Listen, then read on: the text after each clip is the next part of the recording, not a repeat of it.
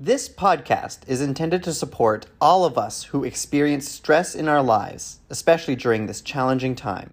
For those of us who experience serious emotional distress, it should not replace seeking professional intervention.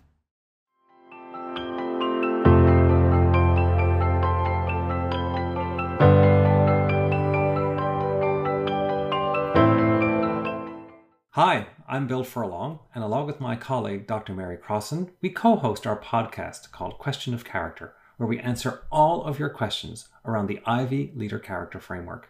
We are delighted you can join us today.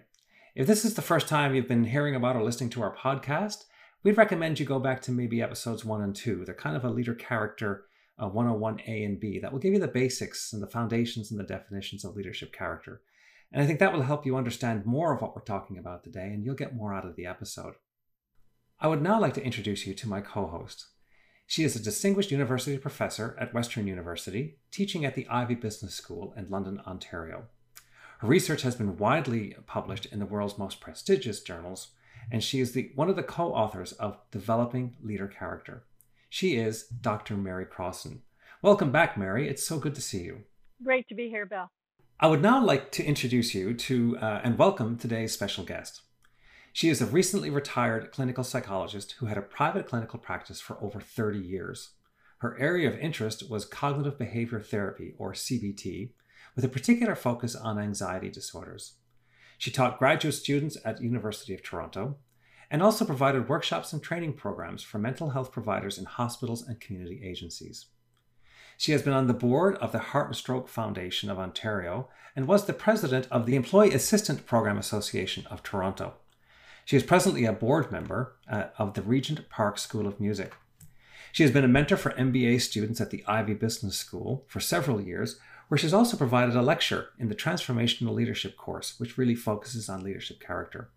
She also led a workshop at the Leader Character Conference in Toronto in 2019. She is Dr. Marcia Rothstein.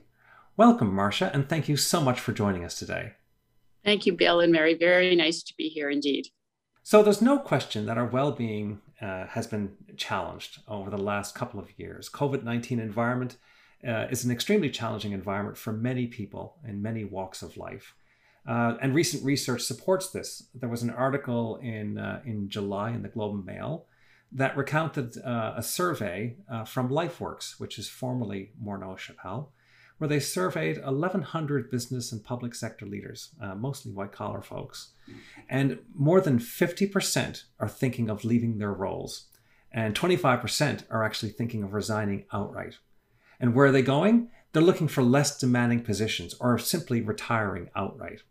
And why?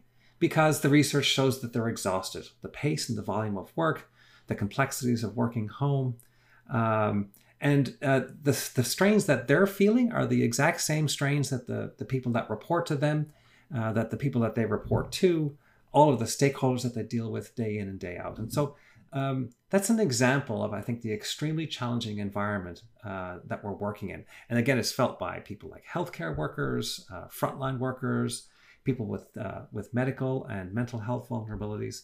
It's been a very difficult environment.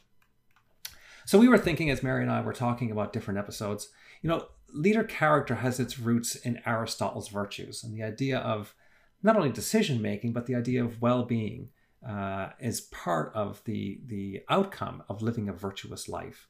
And given that's the focus of our question of podcast of the, of the QOC podcast, we're wondering how can we actually apply what we know here around helping people with respect to their well-being and the quality of their life. So, the question we're going to be asking ourselves today is Can leader character and cognitive behavior therapy, or CBT, work together to improve our well being? And as a spoiler alert, yes, and in a very powerful way. So, Marcia, uh, again, welcome to uh, our podcast today. We're delighted to have you join us. Um, can you tell us a little bit about yourself, uh, a little bit about your clinical practice, and your experience with uh, cognitive behavior therapy? Sure, Bill. It's um, I'm always happy to come and talk about CBT um, because I I feel it's an extremely efficacious type of therapy that's worked very well over the years for many therapists. Um, I'll give you a little bit of my background. I'm actually um, from out west. I'm a prairie person, oh. although that was years ago, but I still conceive of myself as a, a Westerner. And I did my undergraduate there um, and then came to Toronto to do my master's degree, which was considered heresy by Westerners to come out to Eastern Canada. However, I did um, and met my husband, uh, who was also from the West, and got married. And um, over the period of time, had three children, worked on my master's, and then went back and got my doctorate. So it was a very, very busy time. Um, and uh, after uh, I got my doctorate, so this would have been in the um, early 80s, I worked at uh, a community hospital in the psychology department for several years. And there were a group of uh, psychologists in Toronto who uh, we came together as a group because we wanted to really talk about the relatively new kind of therapy that had been introduced uh, by a psychiatrist, actually, by the name of Dr. Aaron Beck. Uh, Tim Beck, who just celebrated his 100th birthday last week. Oh. And he is considered the founding father of cognitive behavior therapy. So he was a traditionally um, educated psychiatrist uh, and was treating depressed patients when he discovered that many of his depressed patients had similar patterns of thinking, which he called the negative triad. So, negativity about self, uh, negativity about experiences, and negativity about the future. And he thought if we can change how people think about things, perhaps we can change the depression. And so he was one of the first people who, who did psychotherapy, who really started to look at empirical work, research, to try to prove um, that his theory had some validity to it. And so that started, he started to think about that in the 50s and then in the 60s. And I would say it wasn't really till the 70s that it really got disseminated um, more wildly, widely. Although in Canada, it really was not, you know, uh, practiced that much. Although, as I said, this group of psychologists and I um, really felt that this was the way to go. Um, and so we wrote this book, and then we all sort of practiced it as best we could. And um, so I basically, most of my practice was cognitive behavior therapy. And then in 2000, I took a sabbatical and I went to Oxford uh, for about 10 days and I shadowed psychologists there because they were doing really, really elegant research in anxiety. And I thought maybe I want to um, focus more on anxiety disorders. So that would include things like panic disorder, generalized anxiety, obsessive compulsive disorder, and so on. So I followed these researchers. They were extremely generous with their time and their materials. And then I came back to Toronto and opened my practice again. And that was, you know, a large focus, I would say 80 to 85% was around anxiety disorders. So what I, what appeals to me the most about cognitive behavior therapy is that it is evidence based, it's based on research. In the old days, you know, we were flying by the seat of our pants in many ways. Um, but now we actually have protocols based on very solid research that helps us um, treat different emotional problems. And so it's extremely rewarding as a therapist, and of course, very rewarding for the clients that we see. So that's a bit of my background in terms of how I came to be here. Well, which leads into the next question, which is, you know, with that background, how did you end up then getting uh, connected with the leadership character work and, and with Mary? Well, that's an interesting one. um, my husband um, was a mentor in the program, and he's a businessman. Uh, and when I was retiring, I think he talked to Mary about the fact that I'd retired. And I, I, guess between the two of them, they decided, oh, well, maybe, you know, Marcia would like to come on board, which kind of surprised me because I thought, hmm, these high achievement MBA students, are they going to want to have a psychologist as a mentor? Don't they want some high powered CEO to mentor them, you know? Um, but Mary talked to me about it, and she really felt that it would be a worthwhile addition and actually, uh, you know, the the uh, the students that I see seem to have found it very useful.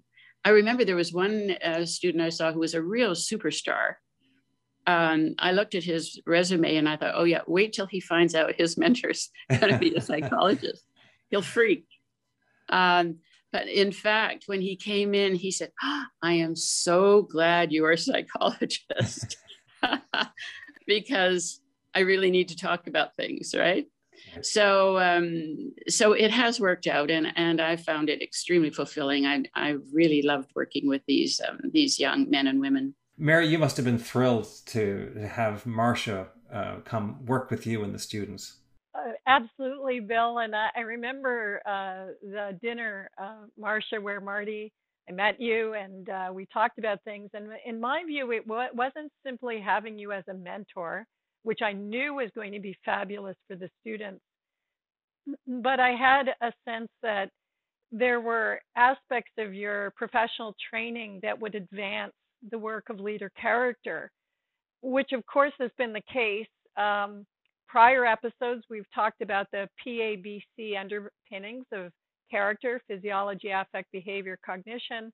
And I know, Marcia, we're going to talk a lot about that in this episode, but I really credit you for um, making that important connection for me. I had seen in the work around leader character, uh, often, uh, Marcia, with these high performing individuals that, that we've talked about, where there were the underlying issues that they were dealing with, and that for us to be able to get to the development of character, we would need to understand what is going on at that level. So again, it's inspired, uh, you know, publication that we already have, uh, a recent empirical research around this. So, you know, Marcia, uh, it's been it's been terrific. It was just a pivotal turning point that you entered uh, into our lives. So thank you for that.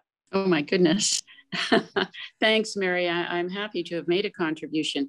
I'm always, um, every time I get asked to talk about CBT, I'm always very, very willing to do it because CBT isn't just for people who have emotional difficulties. I think all of us, doesn't matter who we are and, and what our level of emotional comfort or discomfort is, we can all learn from this model.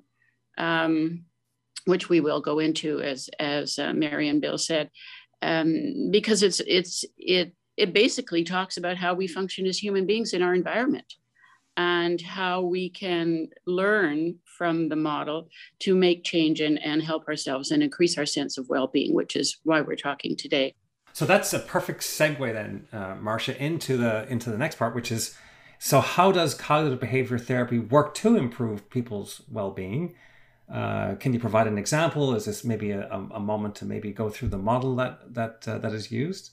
Sure, sure.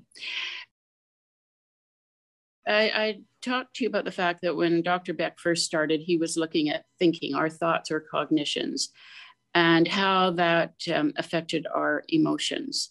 Uh, in his case, uh, with his patient's depression, right? And from that, he he um, the model has has extended to all kinds of difficulties anxiety um, relationship issues eating disorders addictions psychosis and so on and why is that well the model is actually when you think about it really quite simple what it basically uh, is describing is the fact that our thinking our cognitions our thoughts are very connected to the way we experience ourselves physically in our bodies. Uh, so, tension or lack of tension, um, relaxed feelings in our bodies.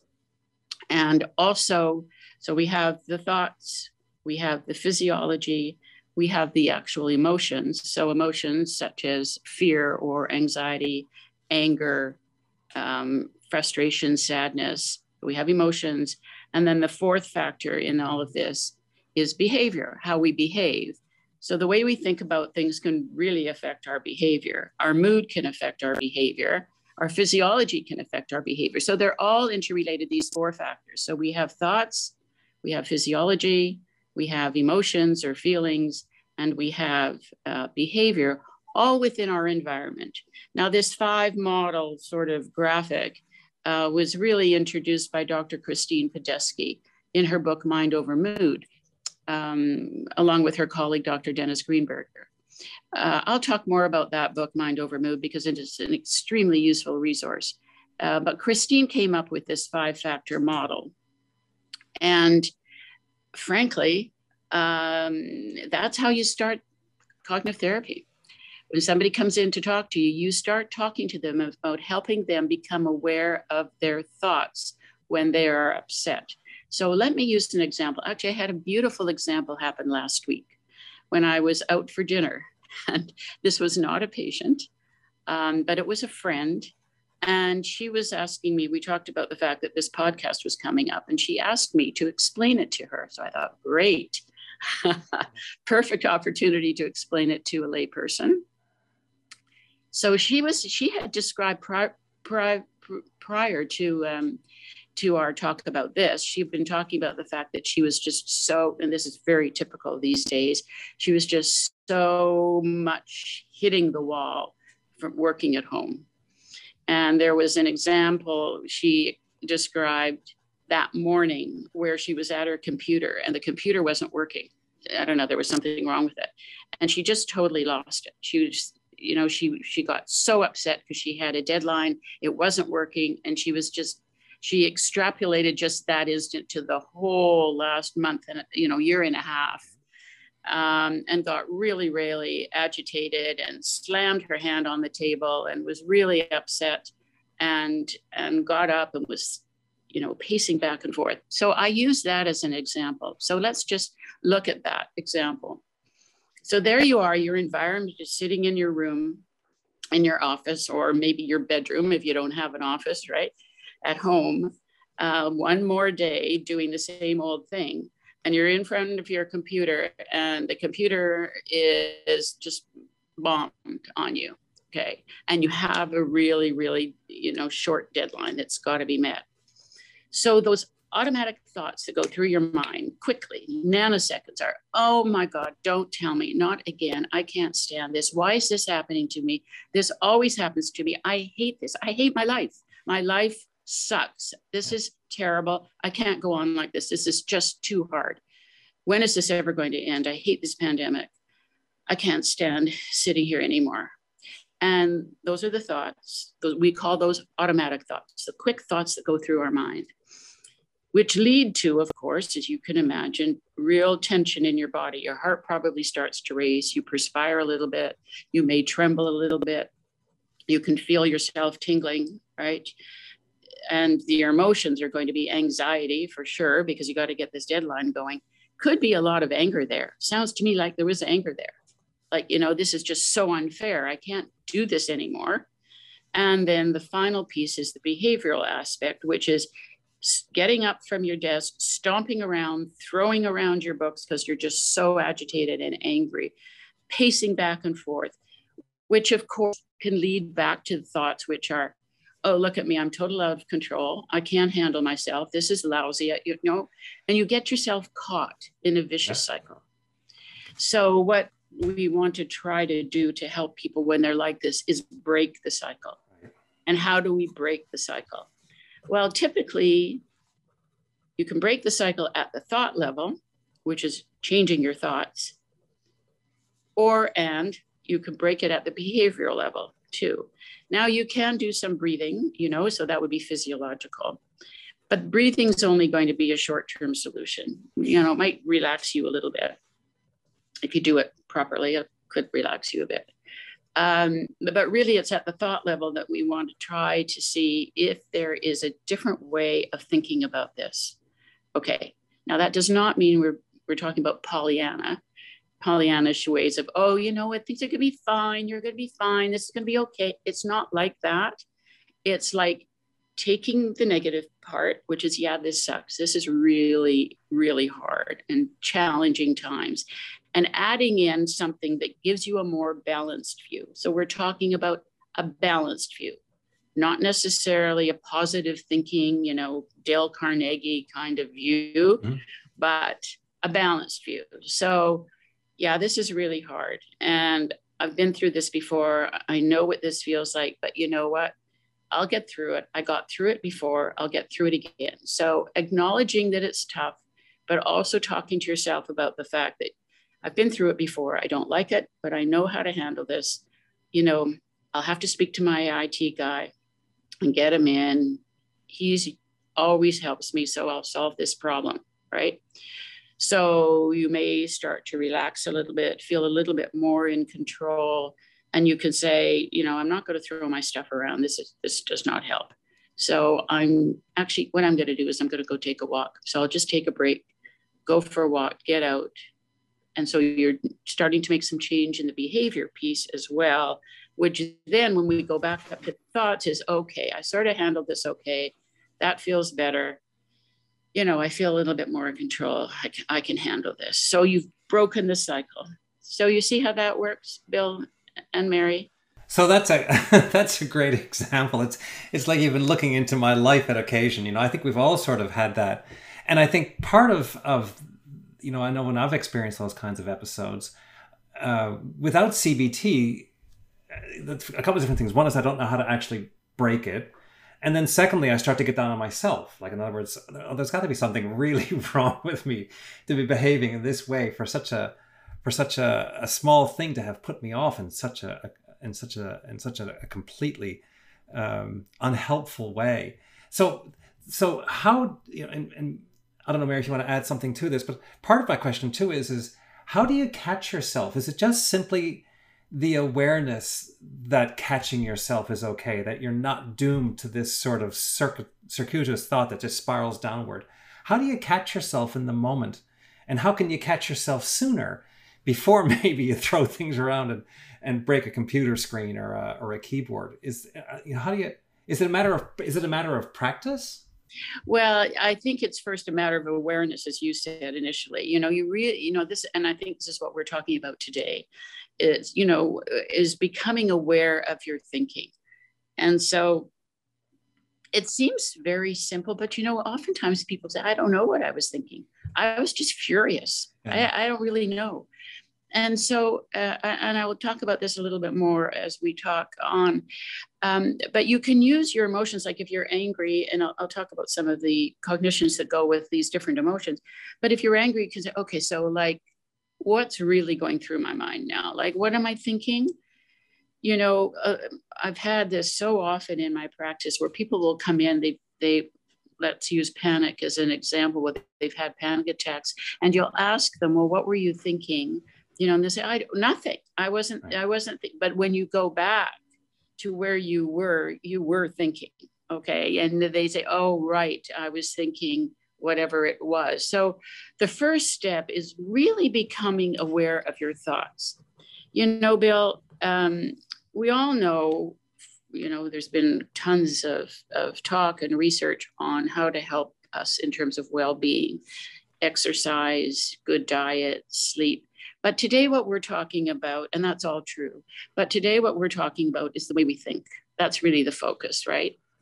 So, um, yes, what you want to try to do is become aware of your thoughts. Now, when I was talking to our friend at dinner, poor thing, hmm. she's going through some therapy thing at dinner, but actually, she found it very helpful and wanted a resource, which was quite interesting for me.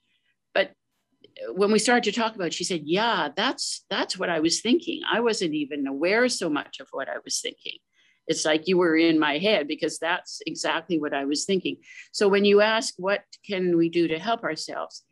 First thing is to just try to stop and say, okay, what what am I thinking here?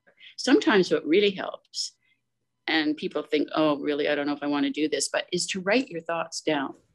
That can be very, very helpful because that gives you some objectivity.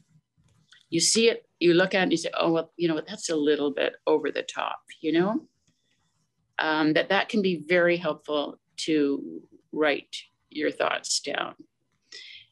Um, and to change your behavior. Like if you're pacing and throwing things you know it's a good idea just to say this isn't working. You know this is not what i want to be doing. So taking a break um, can be very helpful as well I guess the first thing that I'm saying is really try to pay attention to what you're thinking. I mean, any time you're in a situation, be it COVID induced or the pressure you feel at work, you've maybe taken on an aspirational, ambitious project, you should probably expect that those kinds of, of environments, because the environment is also part of the of the model as well, will produce more of those opportunities, if you will, for those kinds of negative thoughts to start to work their way in and create that cycle. So part of it is, is just even being aware and understanding that's just part of the human condition. When we get into these environments, you should expect that, and you shouldn't feel you shouldn't feel somehow less than that. That's just it's just everyone goes through the same thing. And in some ways, the more you ask of yourself, the more pressure you put on yourself, the, the more difficult, challenging environments that you pursue, the more likely you will be faced with these kinds of thoughts breaking into into your mind and causing those kinds of negative cycles. Is that fair? Yes, yes. And and I don't know if you want to talk about right now the second level of thought. We were just talking about automatic thoughts. I, I was going to say before we do, uh, maybe like just to make a couple of uh, connections that um, that uh, uh around this whole notion of awareness. Uh, I, I think for people on the podcast is understanding that awareness is like a an incredibly uh, deepening uh, learning experience that would occur over your lifetime. This isn't just uh, listen to this podcast, you're going to get it because it is so deep. And I will, I'll pick up maybe three points that are that I think are important around this. One is we actually don't do a very good job of labeling what's going on in our even and I know you're going to get to this, Marcia, with the thinking process. So think about the example of uh, public speaking. Most people, if they even begin to think about seriously that they're about to do a major, you know, event in public speaking, their heart rate goes up. And then it's like this physiology is like now it's rapid uh, working emotions. Think about that energy and motion now we start to label, well, what is that? Uh, and then you get very quickly, Marcia, into the cognitive side standpoint that you're talking about. How do I think about this? I'm no good at public speaking, et cetera, et cetera, right? It's uh, and then we're into this. I, I can't do this, and and the the cycle that you talked about. But the awareness piece, as you're picking up, has us starting to unpack all of these parcels of what uh, are happening with physiology, with affect, uh, with cognition, as you say, to kind of break the cycle uh, where it becomes unproductive. And then, if I just make a moment, uh, Bill, at this point to connect it to character, is that if you take something like humility, well, maybe the reason that all of this is kicking in from the get go is because you have issues around vulnerability fear of looking stupid, fear of being judged. Uh, you actually haven't worked on developing some of that muscle around humility, and hence, you know, the heart rate starts to elevate, and and then that cognitive cycle, um, you know, comes around it. So, so uh, we're going to explore this as we go through, but I thought it might be helpful for us to make that early connection. And the last thing I just want to pick up on is as we listen to all of this, uh, where your last point took us, which is the context that we're in. I always like to get down to the atomic particles of it. It's, uh, it's about this space between stimulus and response, moment to moment. And there are these stimuli that, again, even being aware of what is the stimulus uh, that we find ourselves in, you know, uh, you know, time pressure evokes a different experience of, of the stimulus, uh, understanding um, uh, what might be on the line on, on, on something, lack of sleep. There's all a bunch of things, right, that are, that are going to affect the what we do in the moment between stimulus and response. And I think that when we listen through all of this, that's what we're really trying to figure out is how do we actually transform those moments between our stimulus and response and the response physiologically, response in terms of emotion, response in terms of cognition. And what Marcia is picking us up is that we don't come in with a blank slate on this. so, so our experience of that uh, moment between stimulus and response is in some ways predetermined, but we don't want it to be entirely predetermined, right? If we take that awareness uh, and intentionality into the moment, we have half a chance at, you know, not having it just be this path dependent moment where we always, uh, you know, end up at the same point, which is, you know, frustrated, anxious, etc. So thank you, Mary. That's really helpful connecting uh, CBT and leadership character, the idea of awareness. It's a lifelong journey. Uh, and then now, Marcia, returning back to you, you were just about to talk about a uh, a second level of thinking. Could you expand on that a little bit, please? Yeah, uh, Bill, because this is this is sort of key to the leadership dimensions, I would say. Um, and it's really not a second level; it's probably a third level, actually. But um, well, we we have at the top level these automatic thoughts, those quick, fast automatic thoughts, and we can create awareness around our automatic thoughts fairly easily. That's more, they are more accessible to us, okay, because they're there and you, you're hearing them in your head, okay. But underlying those automatic thoughts at the at the bottom, at the core of, of our thinking processes, are what we call core beliefs and core beliefs are really um, all or none statements that we have developed over time about ourselves, others, and the world. This again is comes out of some of the work of Christine Padesky, uh, who is a psychologist, and uh, and based on empirical findings, and um, so it works like this: core beliefs develop over time.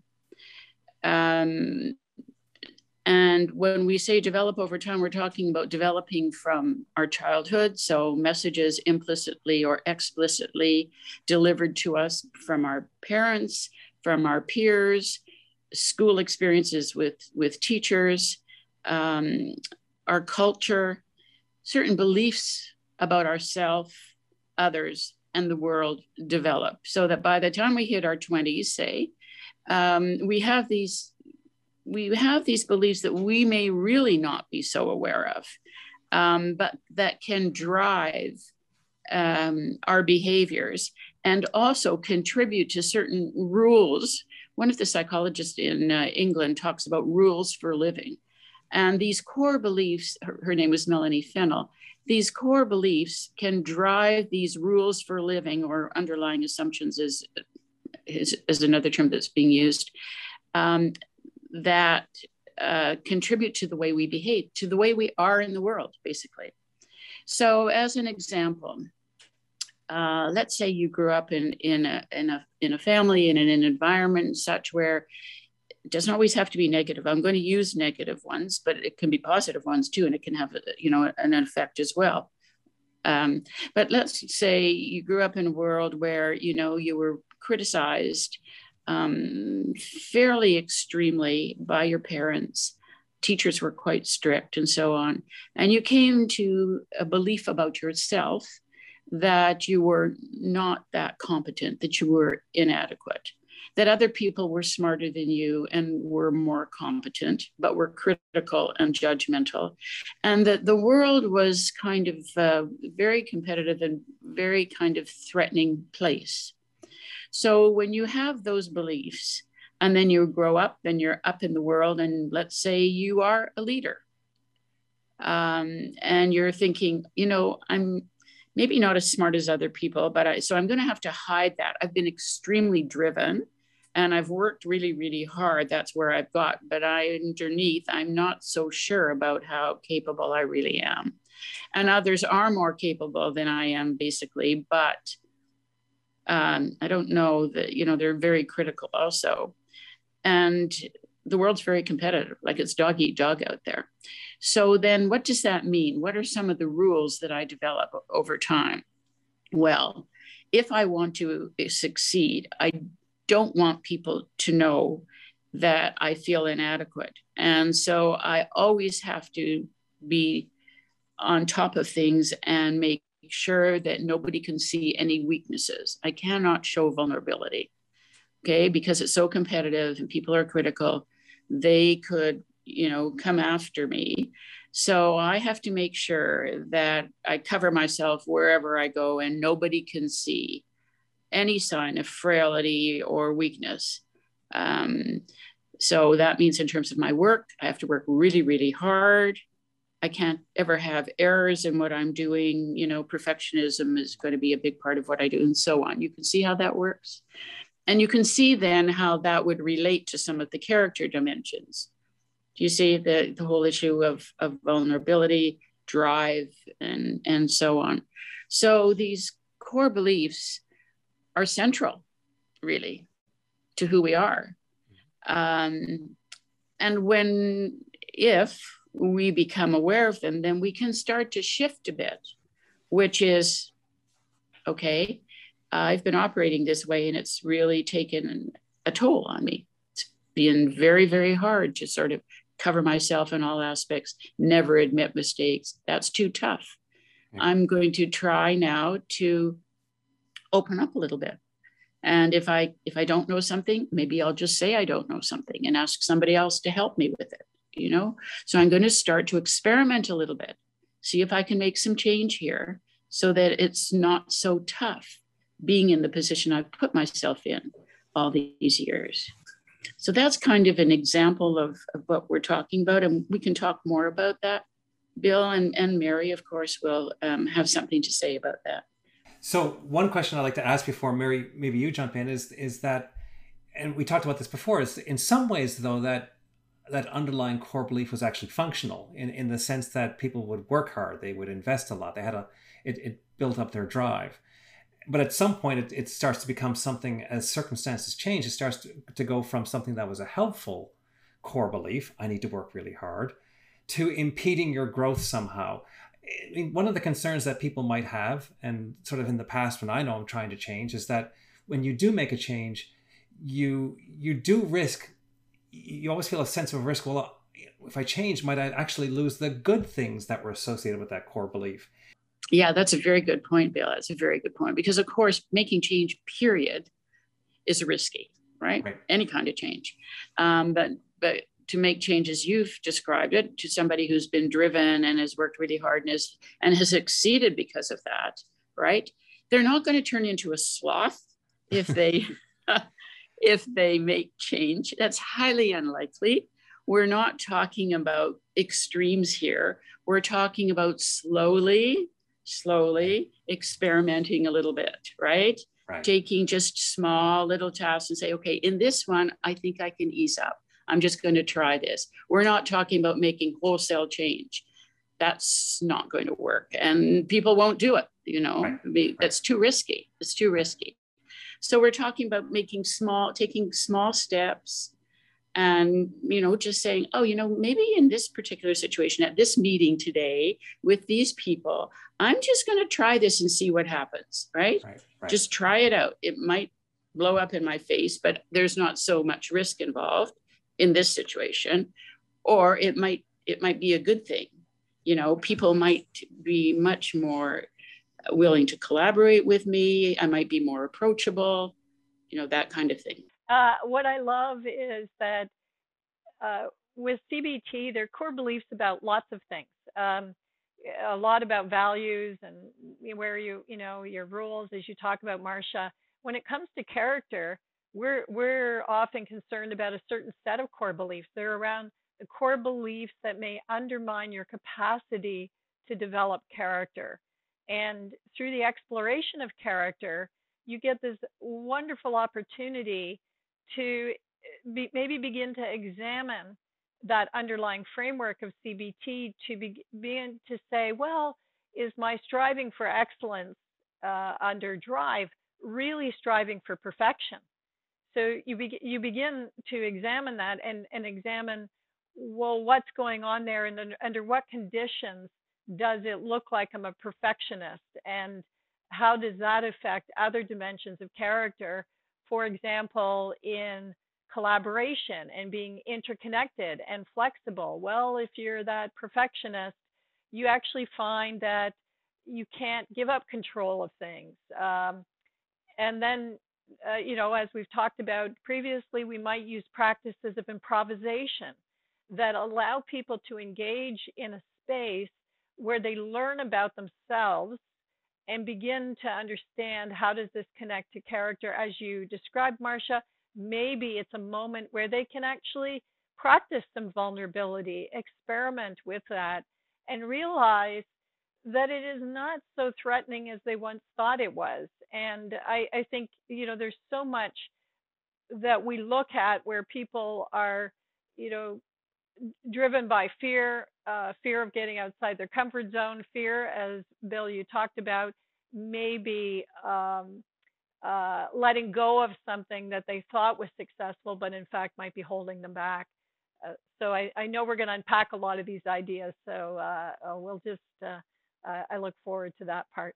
So, Marcia, going back to the example you referred to earlier with with your dinner companion, and she had um, a glitch in her computer that led to a series of thoughts that led to this anger and anxiety. Can you sort of connect a bit better for us um, uh, how those you know those those thoughts connect to feelings like anger and anxiety, anger and anxiety?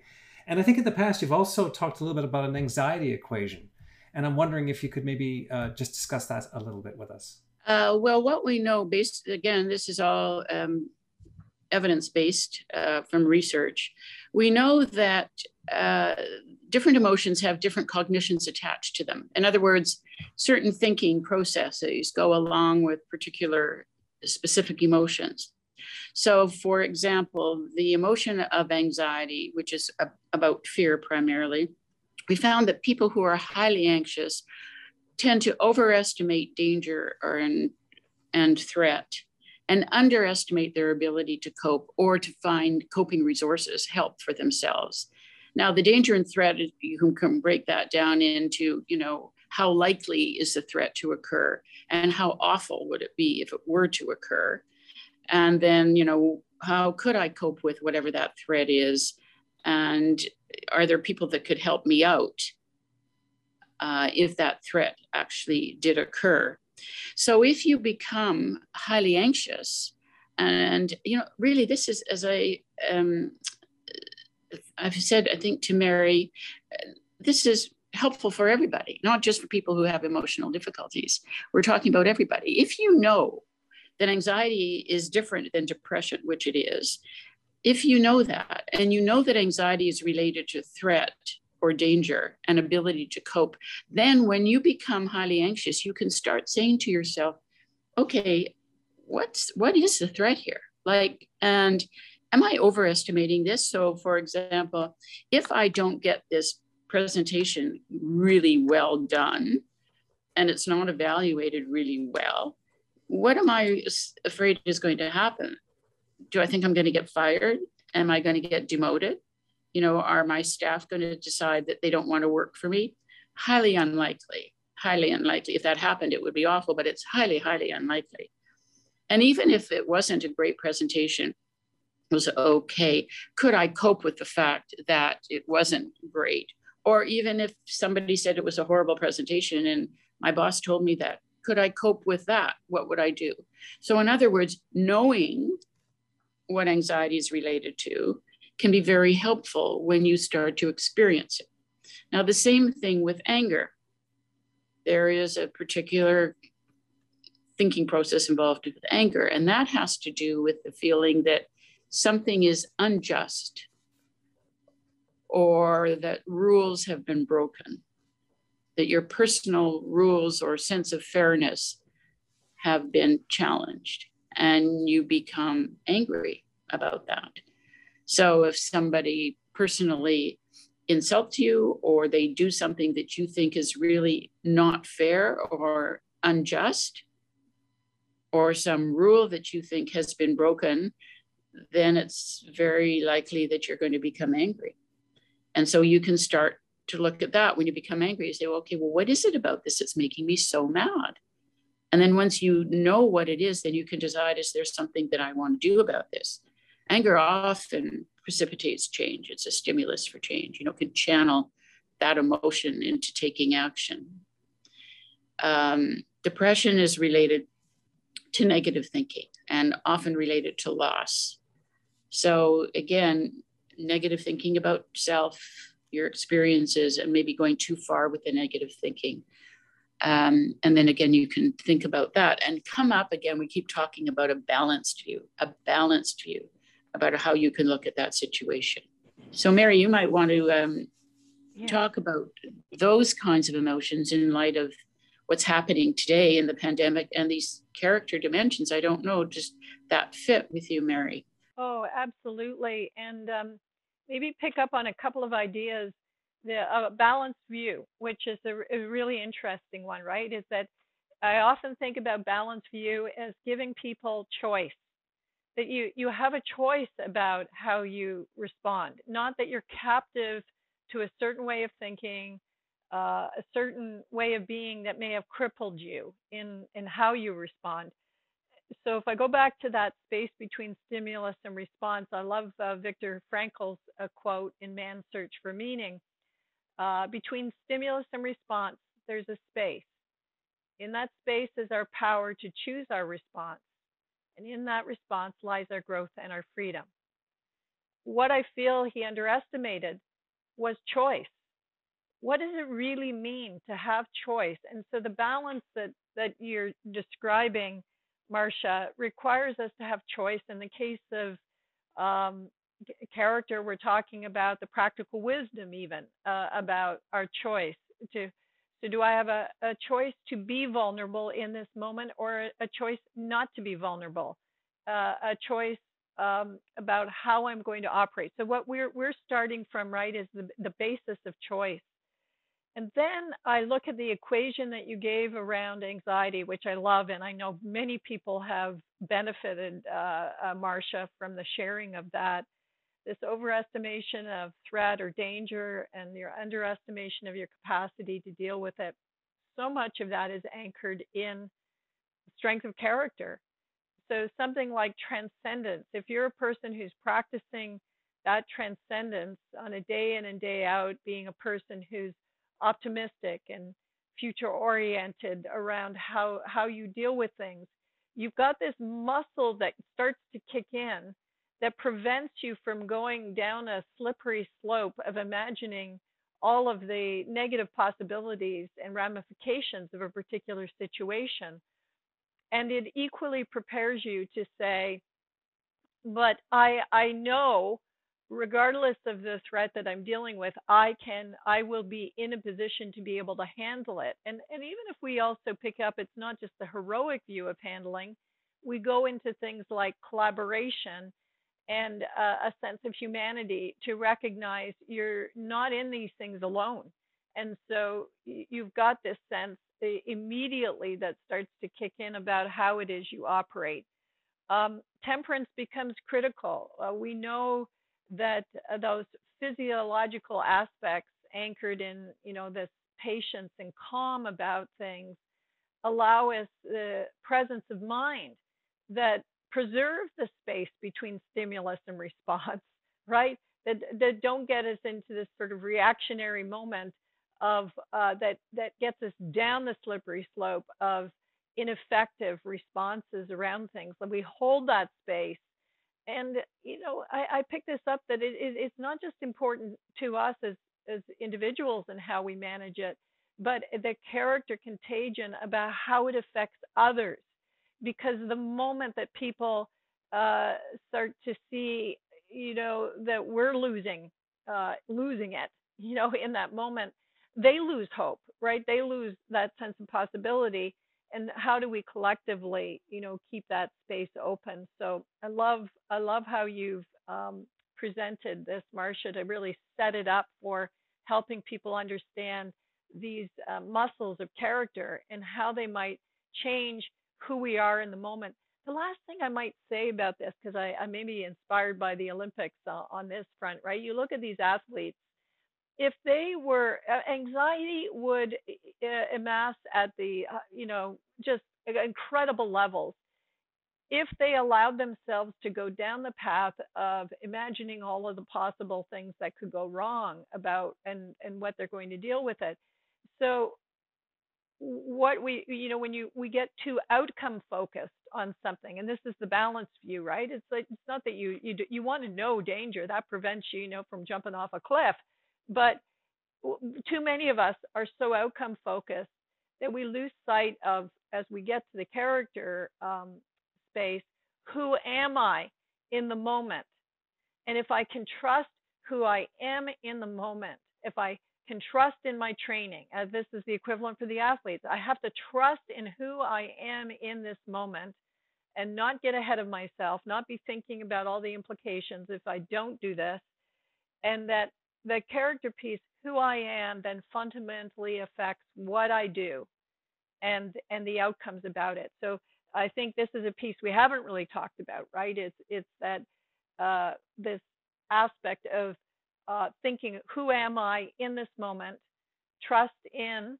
We can think about this, the development of character, or in your case, Marcia, the work around CBT, and then trust in that moment, and then learn from it, right? Uh, reflecting uh, after the fact and saying, you know what, my best self didn't come out in that moment. What can I learn from it? You know, what did I allow to have happened, or what were the thought processes? So those are those are a few points of connection I'd I'd make.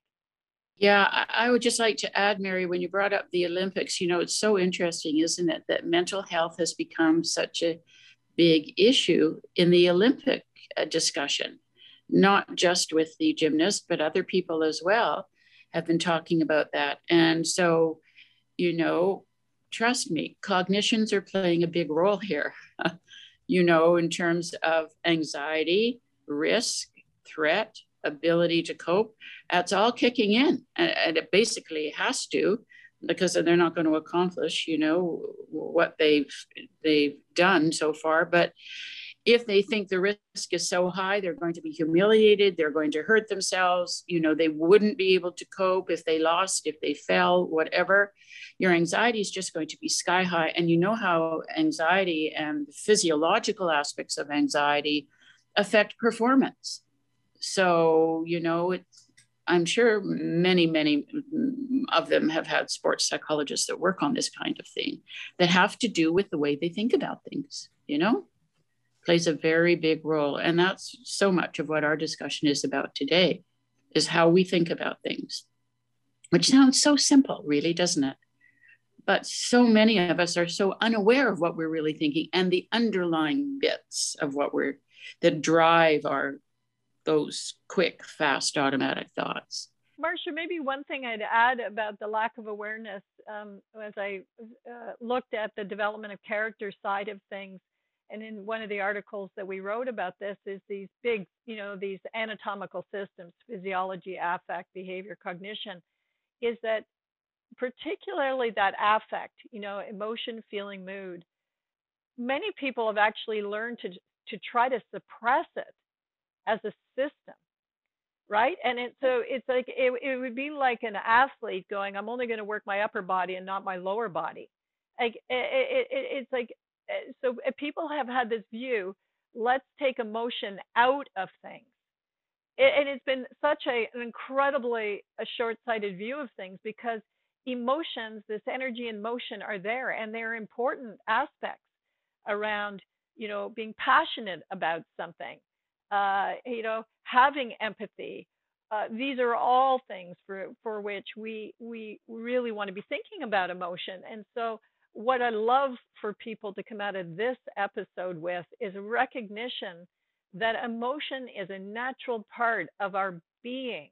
It is not something you suppress. It is something you learn about. Uh, in the same way, we wouldn't tell ourselves to, you know, not think, like, you know, don't, you know, get a brain lobotomy, you know, about something. It's like you think. Thinking is a part of us. Your physiology is a natural part of us emotion is a natural part of us and part of the work that needs to be done is for people to learn what is that system how does it work uh, become curious about it and boy if we can get this whole uh, view of oh let's just take emotion out of it let's not get emotional uh, whoa you know that's just a, a shorthand you know for for a view that people really haven't thought about what emotions are, how they work, how they influence the, the thought process. You can try to suppress them, but they're going to be there. So let's let's you know be be clear about how they operate. Yeah, I'm, I'm glad you emphasized that, Mary, because I actually was going to talk about, uh, we talked about some of these emotions, anger and anxiety and sadness, but I, we didn't, I didn't talk about emotion in general. And oftentimes in my practice, I use emotion as, uh, and describe it to um, people as a cue for us to pay attention to our thoughts. In other words, if you're feeling anxious, if you're feeling angry, that's a cue for you. It's a red flag going up and saying, okay, I'm feeling this way. What does that mean? What's the meaning of my anxiety? What's the meaning of this anger? And then trying to unpack what is going on in your mind that are that is connected to whatever this emotion is that you're experiencing. So emotions really are a huge part of becoming aware of our thinking. And we can change then our thinking uh, as a way of changing extreme emotion. Mo- let's be clear, you know, we don't want to get rid of emotions. It's there, it's functional, you know, it's been there, it's an evolutionary part of us. It's there for a purpose. Anxiety, for example, you know, you don't think that those those uh, Olympic athletes, their anxiety's up there, they're revved up, you know, and that's a good thing because they're more likely to race faster or do whatever they're doing because they're geared up. It's when it hits a peak that it becomes dysfunctional, when it just starts to slide, you know, and your performance decreases.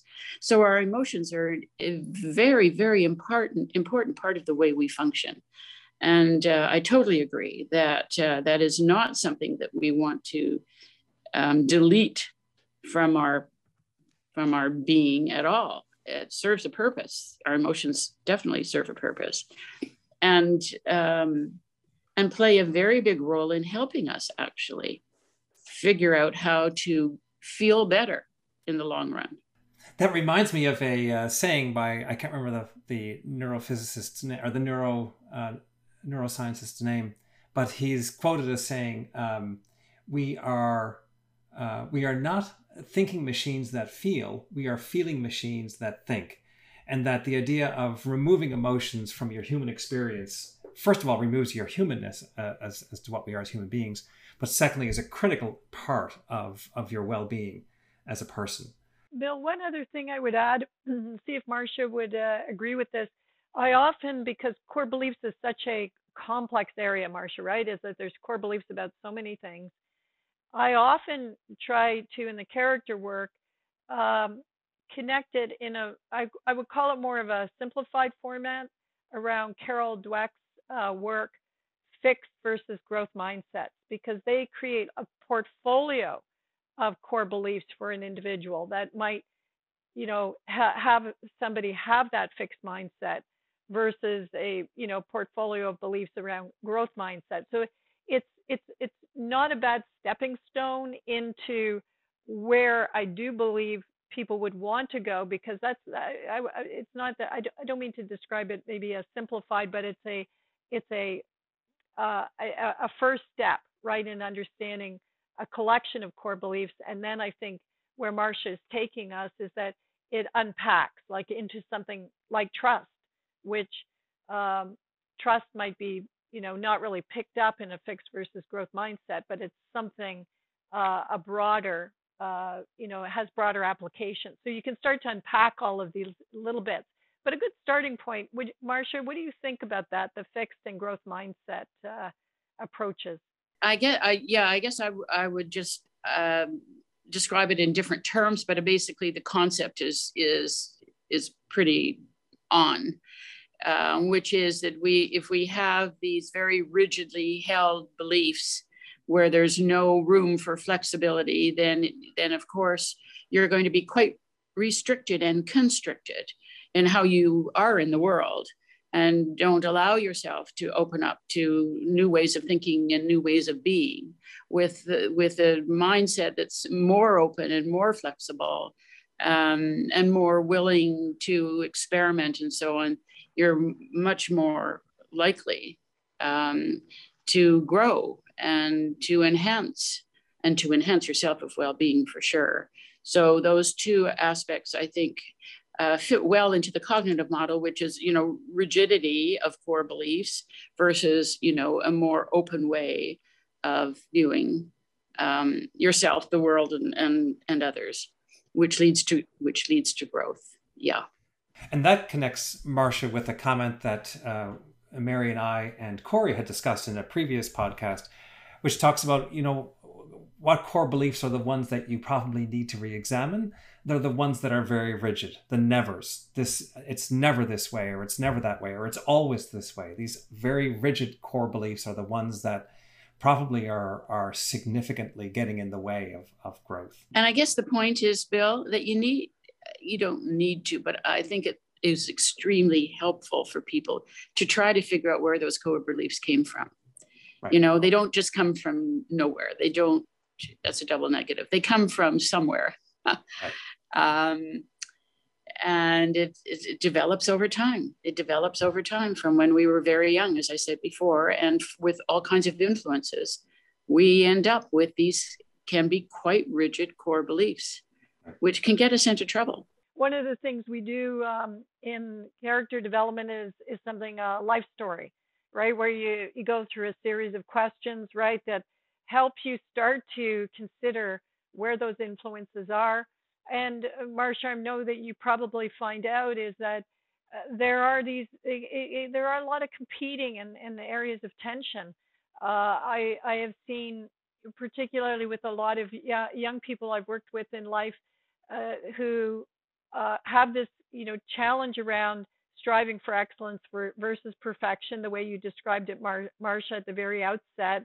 Uh, they've been in environments. Look at what the you know often smaller families helicopter parents over things uh, you, you you get this intensity around how how people are being raised um, and this is around the world not just uh, you know in local environments and then competing with that is a, a, a, you know an important core belief around family and the and the respect for parents and all of these kinds of things so the people then struggle with how do I, on one side, um, you know, not disrespect those that have mentored me, but realize that that mentoring may have created some challenges with who I am. And so there's a reconciliation and anger that starts to surface around how, well, how did I become this person? And, you know, it's blame to the parents, it's blame to the teachers, it's blame to all sorts of people and yet now i've got this you know competing tension with but who am i now so then we have things around the character uh, framework particularly around things like forgiveness you know forgiveness of self and others and how do i actually learn and exercise that muscle so that i can move beyond uh, you know moments of regret moments of uh, uh, you know you know past sense of things. And we've talked about, for example, Eva Kor's work um, around forgive, forgiveness, you know, as a survivor of Auschwitz, and how does she think about that? And it, you you picked up on it earlier, uh, Marcia, around things like justice, right? Again, a competing piece. It's like that was unfair, you know. And I, uh, I look at Eva Kor in that it, it is a, a, a, injustice at the extreme. So, not saying that forgiveness was about accepting the injustice, but it's it's about how do I respond to you know with my sense of who I am, so I don't have the personal cost that I experience day in and day out because I can't let go of the you know the dysfunctional aspects or the things that are not working so well for me. So you know, Marcia, just such an incredibly important uh, treasure trove of uh, tools, really, right, to help individuals in this world that we're living in, which is not just COVID, but 24 7 uh, stimulus uh, that are hitting us, and our capacity to cope is uh, not as high as it should be.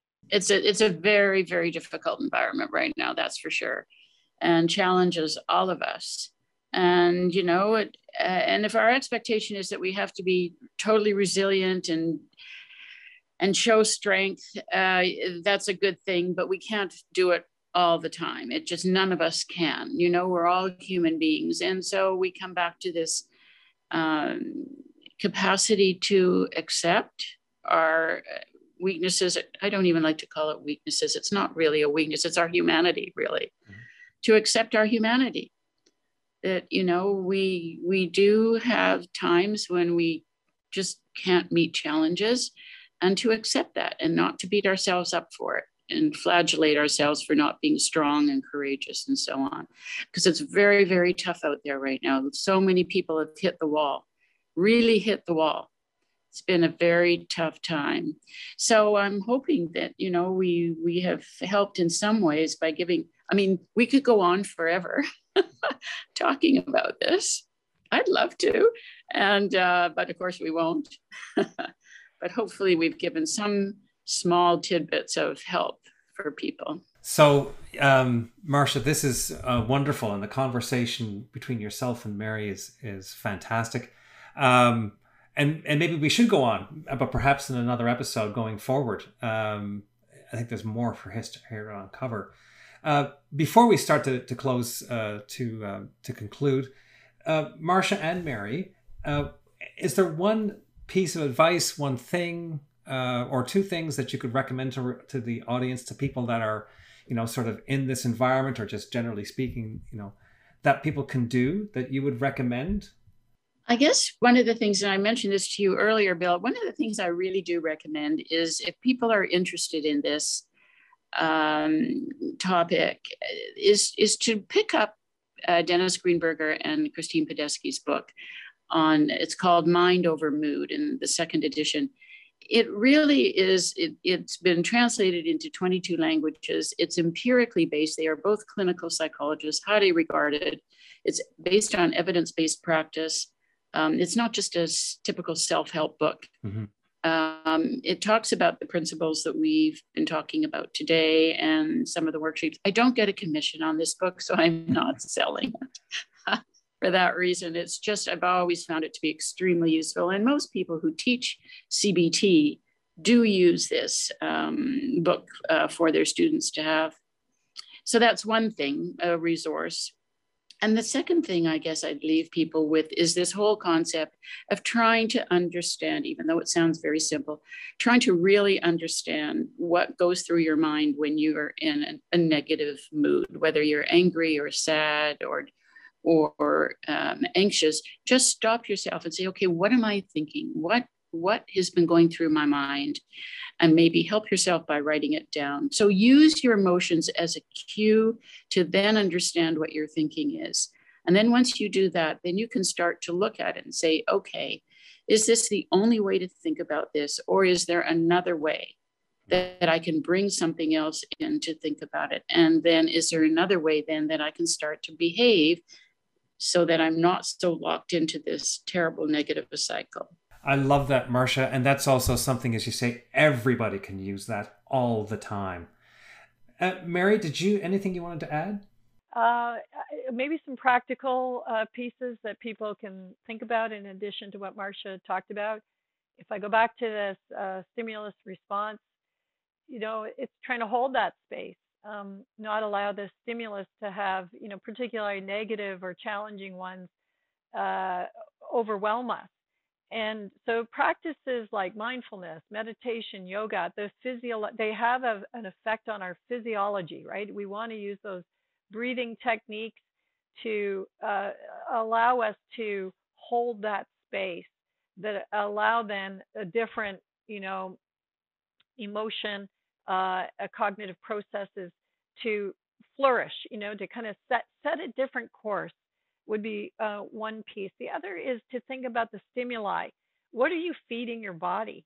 And uh, you know, so there are some stimulus we we don't have a, you know, the the computer doesn't work. You know, Marcia, it's like they they hit you. You don't, you know, they're, but we do have control over other kinds of things. Um, so we know from studies around nature uh, that it affects us. It, it affects qualities around things like transcendence and temperance. So go for a walk. You know, allow yourself to nourish a different side of uh, of the stimulus instead of the screen. You know that you're going to have in front of you.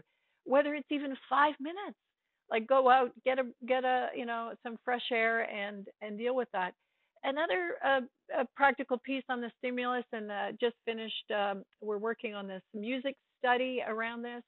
Music is a really natural uh, stimulus that you could use to activate on different dimensions of character. So you could be mindful about a playlist that you pick up that says, "Ooh, okay, let me put this down. Things are getting a little overwhelming to me. Let me go to that music that transports me to a different place. Let let me listen to that music that calms me down." So uh, take active control over the stimulus that we have for the ones that we can, uh, and uh, to prepare us for the ones that that just hit us, like the cosmic two by four and uh, you know, and then trust, right? Trust in ourselves and in others that we'll be able to navigate those spaces.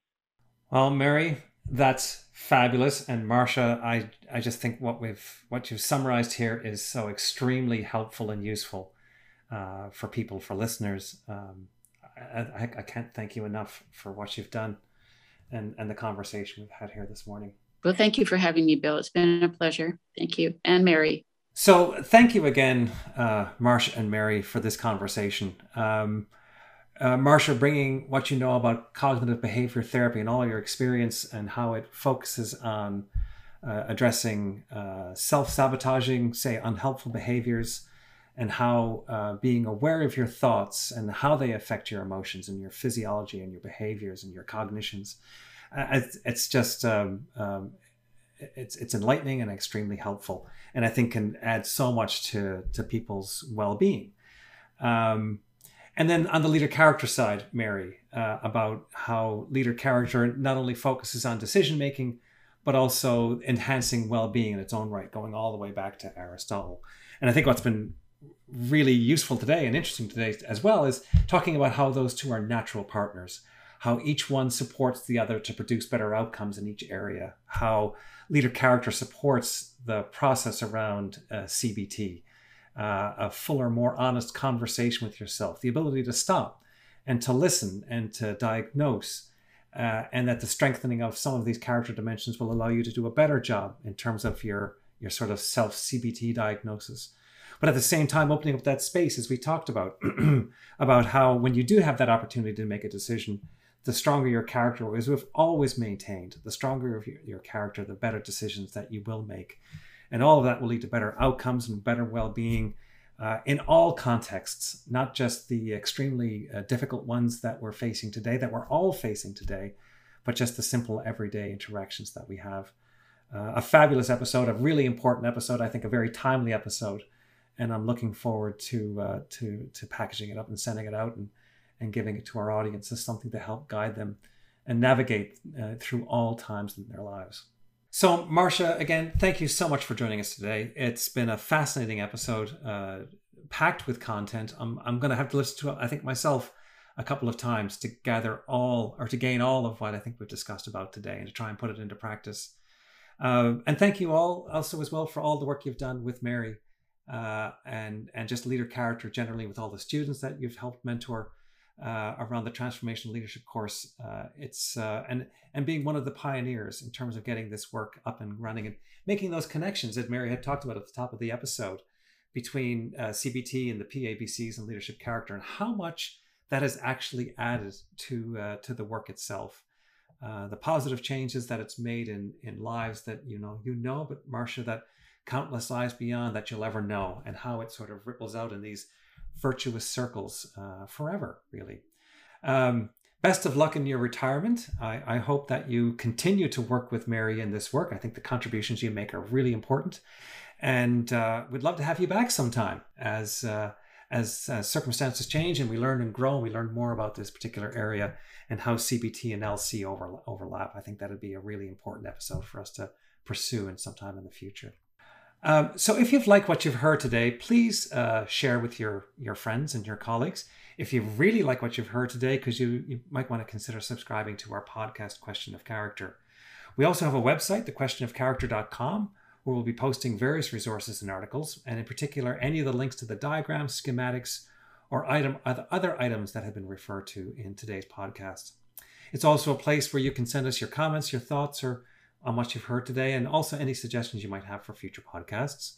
We will also post links to the Ian O. Ihnatowycz Institute for Leadership at the Ivey Business School, where there are even more resources, articles, and information about the Ivey Leader Character Framework. So it's time to write uh, to wrap up another exciting episode. Marcia. Thanks, Bill. It's been a wonderful um, hour talking with you and Mary. I'm just so impressed by the whole concept of transformational leadership. You know, in the business community, I don't think we need anything more than that. Um, it's been terrific talking with you today, and and I hope some of the things that uh, I raised will be helpful for people in terms of helping them feel a greater sense of well-being in these very difficult times. So thank you very much, Mary and Bill, for having me. It's been a pleasure, Marcia. It's been a wonderful episode, and thank you so much for contributing to this today. Mary? Oh, absolutely, Marcia. Uh, it's great to see you uh, over Zoom here and uh, have all of your wonderful uh, insights. I've benefited uh, from them immensely over the years. So thank you for joining us. And thank you, Mary, and thank you, Marcia. Good day, everyone. Bye bye.